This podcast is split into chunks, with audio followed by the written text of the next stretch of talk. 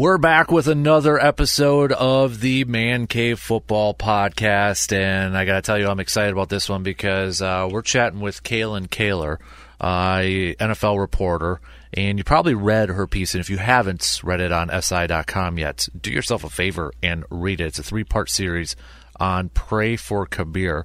Uh, Kabeer Gbaja-Biamila, the former uh, Packers defensive end, career sacks leader interesting story surrounding KGB right now that uh, uh, Kalyn uh, did a well, well, well in-depth research piece on it.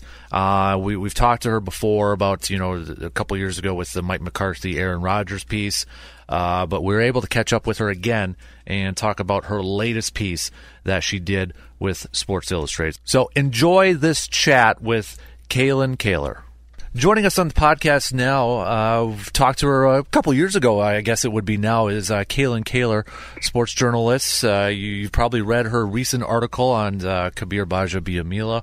Uh, we last uh, we talked with you, Kalyn, was uh, Mike McCarthy and Aaron Rodgers. Some of the some of the stuff that was going down, and it, it, was like timing because when when your article came out in Monday Morning Quarterback, I think it was shortly afterwards. Mike McCarthy was was relieved of his duties, so perfect timing yeah. on, on that one. But I uh, appreciate you taking some time and uh, not only talking about uh, your work, but kind of getting to know your background and how you got into uh, got into sports journalism too. Yeah, so um, I went to Northwestern and I graduated in 2015 and uh, went to Medill, so I studied journalism. And after that, well, during my Medill, my time at Medill, I had to do an internship um, for one quarter, and I interned at Sports Illustrated with the magazine. Um, so I didn't really meet anyone who was involved with the MMQB because at the time, um, the magazine and the online um, were totally separate. Like they were actually on two different floors of the building. So I didn't meet anybody um, with the MMQB until I had actually finished my internship and went back to school for my senior year um, and then I was pitching them stories that year because there was a story I wrote for a class on journalism that would have been a great fit for the MMQB. So I got connected to them that way. And then um, the draft was in Chicago in 2015 for the first time ever. And I, being in Chicago, I asked them if they needed anybody to help out. So they said, yeah, of course. Like, you know, we'll have you on as a freelancer for the draft. We'll give you a couple of stories. So that was how I got really introduced to Peter King and the whole MMQB crew at the time. And I didn't know it, but they were actually looking for a new editorial assistant for the for the site. Um, so it was kind of like my own draft. The NFL draft is sort of my own draft in, in that sense. Um, and then like a month later, they ended up hiring me for the job. So um, that's kind of how I landed at SI. And, you know, I was laid off in March, so I'm no longer there. Um, but I'm freelance now, and this KGB story was my last story for Sports Illustrated. So, how long were you working on that uh, uh, that KGB story? I started at like the first week of January. Okay. Um, so basically, start to finish, it was about six months. Wow. Interesting. So you mentioned Peter King, and I, I, you know, I've I've heard you or I've read you mentioned him uh, a few times. As would you say that he's been your biggest mentor right now? Oh yeah, um, definitely him and uh, you know my editor Gary Gramling at MMQB and Jenny Vrentas, who is still there, um, our senior writer. Um, but yeah, Peter has been a huge influence on me. Um, I was basically his personal assistant for like my first three years there. So we were super close, and we still are. Um, and you know, he's been helping me and giving me advice right now on different opportunities that I'm looking at uh, for jobs now that I am unemployed. Um, but yeah, he's been a huge influence, and it's been really cool to see how he, you know, builds and maintains his relationships. And uh, you know, I've got to sit in a lot of his interviews with important people around the league. So it's been fascinating to learn from him. Yeah, you know, I, I actually have a, a, Peter King story too because he's I, I've looked up to, I've read him stuff, his stuff for a long time, but I just. I've, I've met him a couple times, and, and the first time just happened to be, you know, sheer coincidence because he was doing his training camp tour, and you know, I just got this little radio show here in Eau Claire, Wisconsin. And I'm like, hey, Peter, you know, if you're going from Minnesota to Green Bay and you need to stop for a beer on Highway 29, you know, tweeting, he ain't going to tweet back at me, right? Uh, he, he sends me a private message. He's like, hey, where do you want to meet up? So I actually, that's, that, that was Peter King, cool. you know, and I'm like, Yeah. that, that's awesome. And then when the Super Bowl was in Minnesota, this is like a couple years later, I was doing a show there. He walks by, he recognizes me and he looks at his purse. He said, I'm doing that show right there. You know, that's just kind of the, the I'm like, that's Peter Yeah. King doing that with me. Yeah, that's so he does. He's really good at like, you know, doing anything and everything. hmm Yeah. Really taking time to, uh, you know, meet with not even just you know other journalists, but meet with just readers across the country. hmm Totally agree. Hey, I got to ask you. So, what drew you to football? Like, well, what was what was it about football that uh, that that kind of drew you to that sport? Um, it had always been my favorite sport growing up. I was a huge Bears fan. Um, and, you know, obviously your listeners will not like to hear that, but I was a, I was a big Bears fan. And, um, my dad actually, excuse me, my dad, um, used to work in college football. He was a radio play-by-play color, uh, color analyst for Northern Illinois and then Army um, and a couple other teams. Like he used to do Continental Basketball Association, the CBA, when that was still a thing. Um, so he had been sort of working in sports when I was growing up, and so that kind of made me want to do it. And I've been to a bunch of college football games with him and really enjoyed it. So yeah, and then at Northwestern, um, I was a cheerleader, so I was at every football game and traveled to all the games.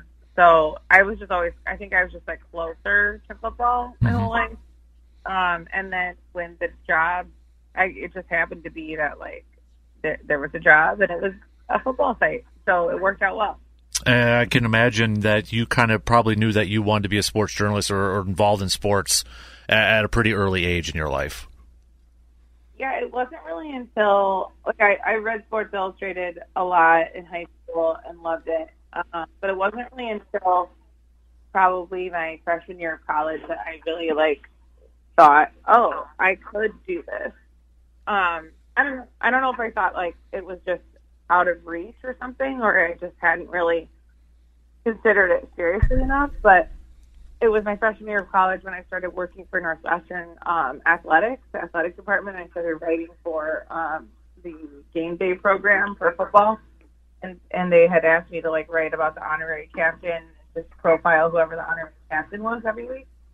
And I I just I don't know why for some reason I was like oh my god I don't think I can do that. But then I wrote the first one and I was like oh maybe I could do it. So I think that's when I sort of seriously started being like, okay, I'm going to do sports. Now, so, some of your features. I mean, obviously, we, when we talked to you the first time, it was uh, the Packers feature. Where I remember you mentioning that you spent a lot of time uh, up in Green Bay and doing a lot of research and in-depth uh, reporting there. And same with the with your recent one with uh, with uh, Kabir Baja Biamila. With your feature pieces, are are, are those kind of like those in-depth research type articles? Are those are those kind of like your favorite pieces to write? I mean, I, I got to imagine, like you mentioned, it takes a long time, but you're, you're so in depth. Uh, they're well researched, and they're just plain old awesome. So, are those kind of your favorite uh, uh, things to write? Yeah, definitely. I love like really spending time on a feature and talking to everyone I can possibly talk to about a topic. Um, and I love like that's my favorite part about journalism is like the ability to become kind of like a mini expert in this random topic that a lot of times has nothing to do with sports, but Mhm. is part of a sports story. So, you know, this KGB story is a really good example of that. Like, I had to become an expert in this religious group and Mhm. what they believe and how they function and everything about this belief system um, that I had really never heard of before. Um, I started doing this story, and that's really my favorite thing about it. Like, who knew I would, you know, become an expert in this religious group? Um, and yeah, I had never thought about it before. Um, and then, you know, another story that reminds me of that is um, the story I did about how to make a football, where I traced you know the process of a cow Mhm. becoming a football. Um, and I had to become an expert in like the leather and beef industry from that story, which I also never really imagined I would be studying and obsessing over. So I love that part of the job because you really never get bored because each story is like a new research assignment, basically. Do you get like this might be a weird question asking a, journalist like you, but like you know, I'm thinking when I'm reading the KGB story, and I, I remember you know when everything kind of started to come out, was it in December with with the Christmas program and all that, and you know some of his YouTube videos, seeing clips of that. As a journalist, when you get into when you know that you want to write a story like that, do you get nervous, kind of like talking to like KGB or or approaching you know topics like that? Do you, is there any butterflies in, in your stomach anymore when you do that? Um, not really. I mean, I think with the story, like the nervousness was more about, you know, what was the reaction going to be from people who are part of this group Mm-hmm. because, you know, they are very into sort of harassing people online. Um, and, you know, they, I've seen several instances with them where they've threatened people in like YouTube comments. So, I, you know, and they've never really acted on those threats, but I just feel like they're a little bit unpredictable. So that was kind of why I was nervous doing the story. Is just like, you know, what is the response going to be like in terms of my own personal safety? Um, but when I talked to KGB, I think I was just, I probably had a little bit of nerves, but only because I just really wanted to make sure we were going to get everything we needed to Mm-hmm. and I wasn't going to forget. And I actually had, I usually, I've never done an interview with an editor before, um, like on who was like part of the phone call. This was actually on Skype. We did our interview on Skype with him, and, and I've never had an editor like be part of an interview before. But with this one, I was like, yeah, like I'm going to have you on because I just wanted to be super sure that I was not missing something to ask him. So, um, but he was very cordial. He was super friendly and charismatic, and like you can tell why people want to follow his lead. You know, from like one conversation with him. I mean, he's not like this, you know, mean person when you have a conversation with him. He was still really likable, which was probably one of the most surprising um, conclusions of our interview. What kind of made you, or what kind of, you know, where did you get the idea to to pursue this this piece or this article? What what did you kind of start to hear about the stories like we did around here around uh, January Christmas time, and that kind of led to that idea in your head? Yeah, I got sent like a couple of news stories in the Press Gazette, Green Bay Press Gazette, from my editor, and he was like, "I I hadn't even seen them up until that point. I don't know, you know, I don't live in Green Bay Mhm. or in Wisconsin at all, so I feel like that was probably why I hadn't really heard of them. Um, but I started reading about it, and I was like, wow, this is really weird, like extremely, extremely weird. And it sounded like the perfect story for me to do because there seemed to be a lot going on to find out, a lot of questions. So that's how I got turned on to it. And um, yeah, it was basically assigned to me. You you mentioned uh, one of the surprising things, or maybe the ones that kind of caught you off guard, was just how nice or or pleasant uh, KGB was. Uh, was there anything else that kind of uh, took you back throughout this whole process, the the many months that you put into this? Was there anything else that kind of stood out to you? Um, well, I think the most weird thing about the reporting process is that um, everything, like, I've never had a story where so much of the story is on YouTube. Mm-hmm. Like, this whole, I mean, uh, and so I was kind of paranoid as a reporter that someone else was going to be doing the story and knew everything that I knew because all you had to do was sit down and watch a lot of YouTube videos. So it was extremely time intensive, but it was all there. Like I found out about Robert Mathis being part of the group because he was at Kabeer's wedding, Hmm. and I recognized him in the video. Um, I was like, "Holy shit, is that Robert Mathis?" Wow. Um, so I that was the weirdest part is like I've never had a story that I've been doing before where you know it was still very investigative in terms of finding people who left this religious group. That was really tricky, but as far as Kabeer's own story goes, like he has talked about everything on YouTube. Do you think this is highlighted more too because it's in Green Bay, Wisconsin? You, you know, it's a small town in, in, the upper Midwest. That you know, this is it, it's it's Green Bay, and you usually don't hear about anything like this in Wisconsin or a small town like Green Bay.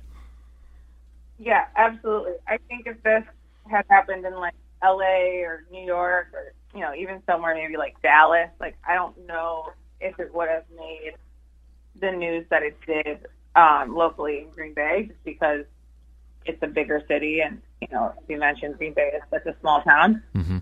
So yeah, no, I think that had a lot to do with it, and um, yeah, I, I think that was a big factor. Uh, I want to wrap it up, Kalyn, if you, with a few questions. I like to call them lightning round questions. You know, maybe a little off topic or might have to do with uh, your career or sports. Uh, if you're up for it. Yeah, of course. Uh, awesome. Uh, I guess you know the first one it, it, stays with football, but I mean, there's so much going on right now in, in, the sport of football. I mean, what's going on with Washington and the pandemic and, and all that go, right now.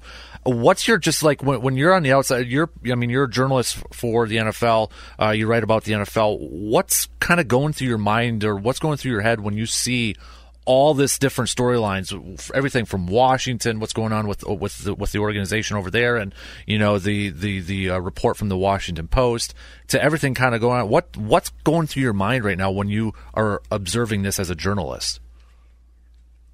Yeah, there's a lot going on. I mean, I think I'm just trying to figure out at the moment, like what you know, am I going to go to any training camps? Like, I don't, you know, it's just a weird year in terms of like how we're going to cover things and you know are we going to even make it through a season? Like it's everything is so up in the air right now. So i think i'm just trying to figure out you know what's my next move because now that i'm freelancing i kind of have to you know pitch my own ideas. So mm-hmm.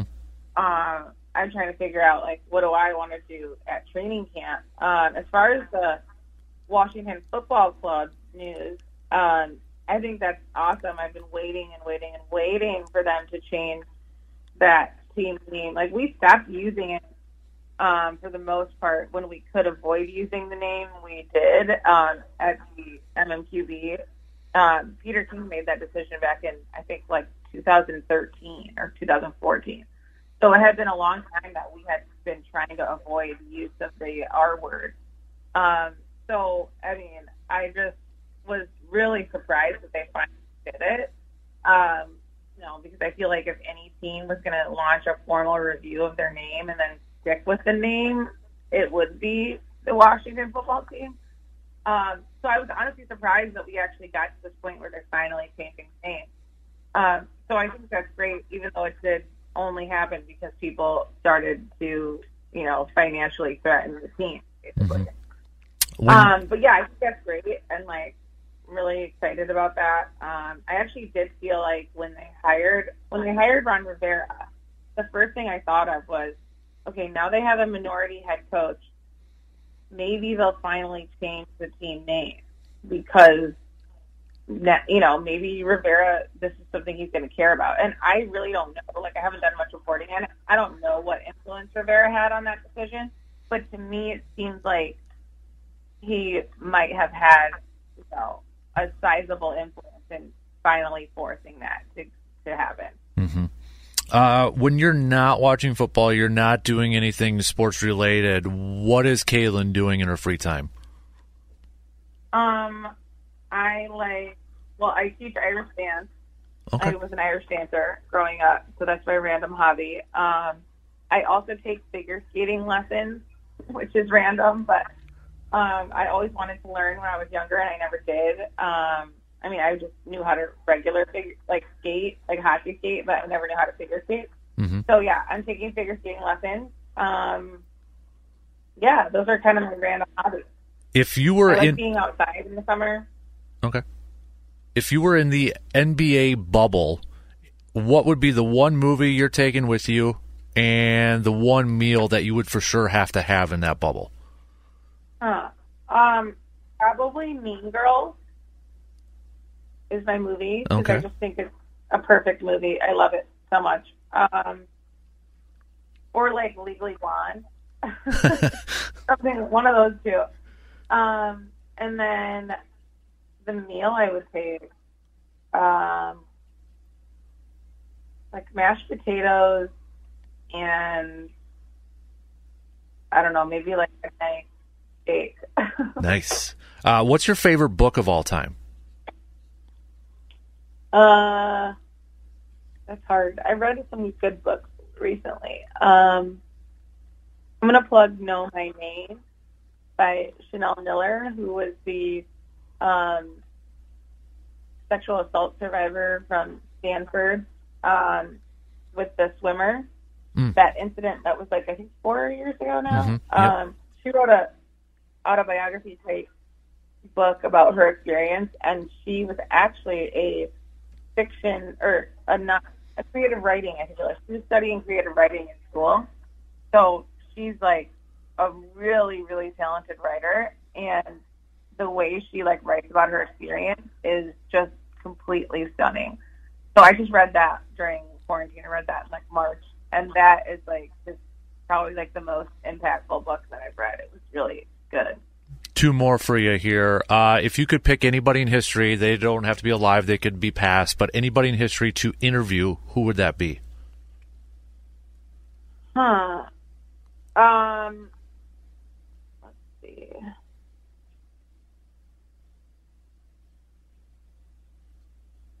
Um. I actually thought about this recently, and now I can't remember what I had thought of. Um. Maybe like the uh, music group ABBA, Okay. because I, I love them.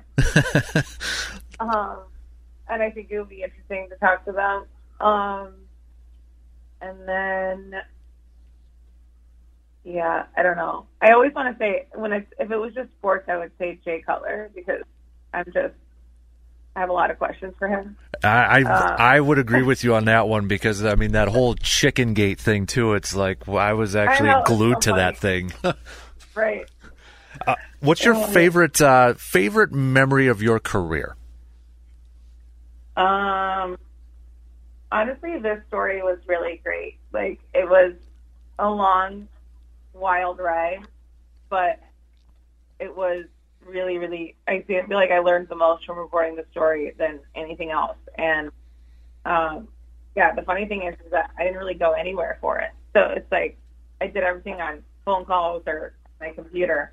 Um, but besides that, I think my favorite like actual memory would be um, for the cow to football story. Um, you know, I went to like middle of nowhere, Ohio, to be with the farmer and the people who were at the slaughterhouse. And, um, you know, the guy who was going to cure the hides. And it was Mhm. just a small town, and like just that day, um, you know, going around the town and meeting all the different people who were like part of that process um, was just really fun and, and like such a weird experience. Um, so yeah, I mean, and obviously the Super Bowls that I've been to have been really, really cool experiences.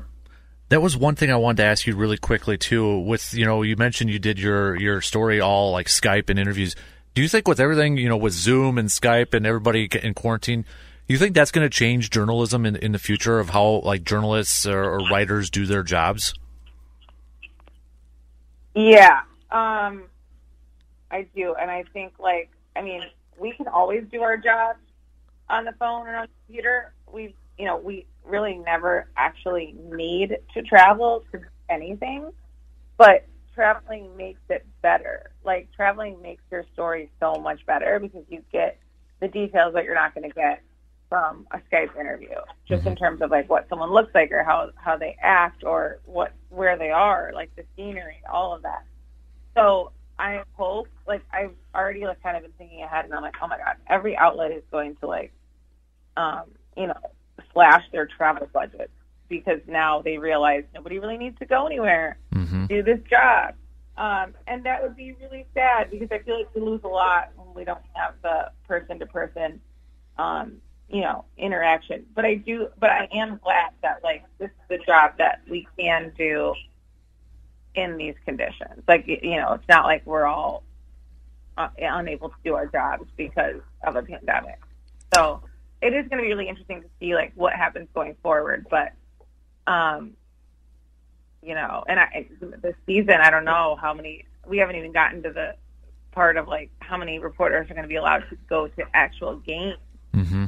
Um, you know, we've only figured it out for training camp so far in terms of media access and all of that. So, yeah, I don't know. I'm I'm honestly jealous of the NBA reporters in the bubble. It seems like such a weird um, experience that I would be like dying to to be part of that. I, I I'm kind of the same way. I I kind of want to experience it just to say that I experienced it. You yeah. Know? Exactly. Yeah. Even though they have like a one square mile for the media. Mm-hmm. I was just reading about one of the NBA reporters who said that they're, you know, the area they are allowed to be in is one square mile, um, which is just crazy. Even though they're like drafts, it still sounds like so interesting. I agree. I agree. Kalyn Kahler, NFL reporter, really appreciate you uh, taking the time to uh, to chat with all of us, uh, not only on your terrific piece uh, on KGB, Pray for Kabeer, but also your career. And I cannot wait for your next one. I mean, every time you, have got a new piece coming out, I read it because you do such a great job with uh, the in depth research, and they're just awesome. So I cannot wait for your next piece. But uh, thank you for taking the time and chatting with us and getting to know you a little bit more. Thank you. I appreciate you having me on. It was fun. That's it for this edition of the Man Cave Football Podcast. Reminder to subscribe to the Man Cave Football Podcast wherever you listen to your favorite podcast, whatever platform. That way you never miss another episode. I'm Dan Casper, and thanks for tuning in.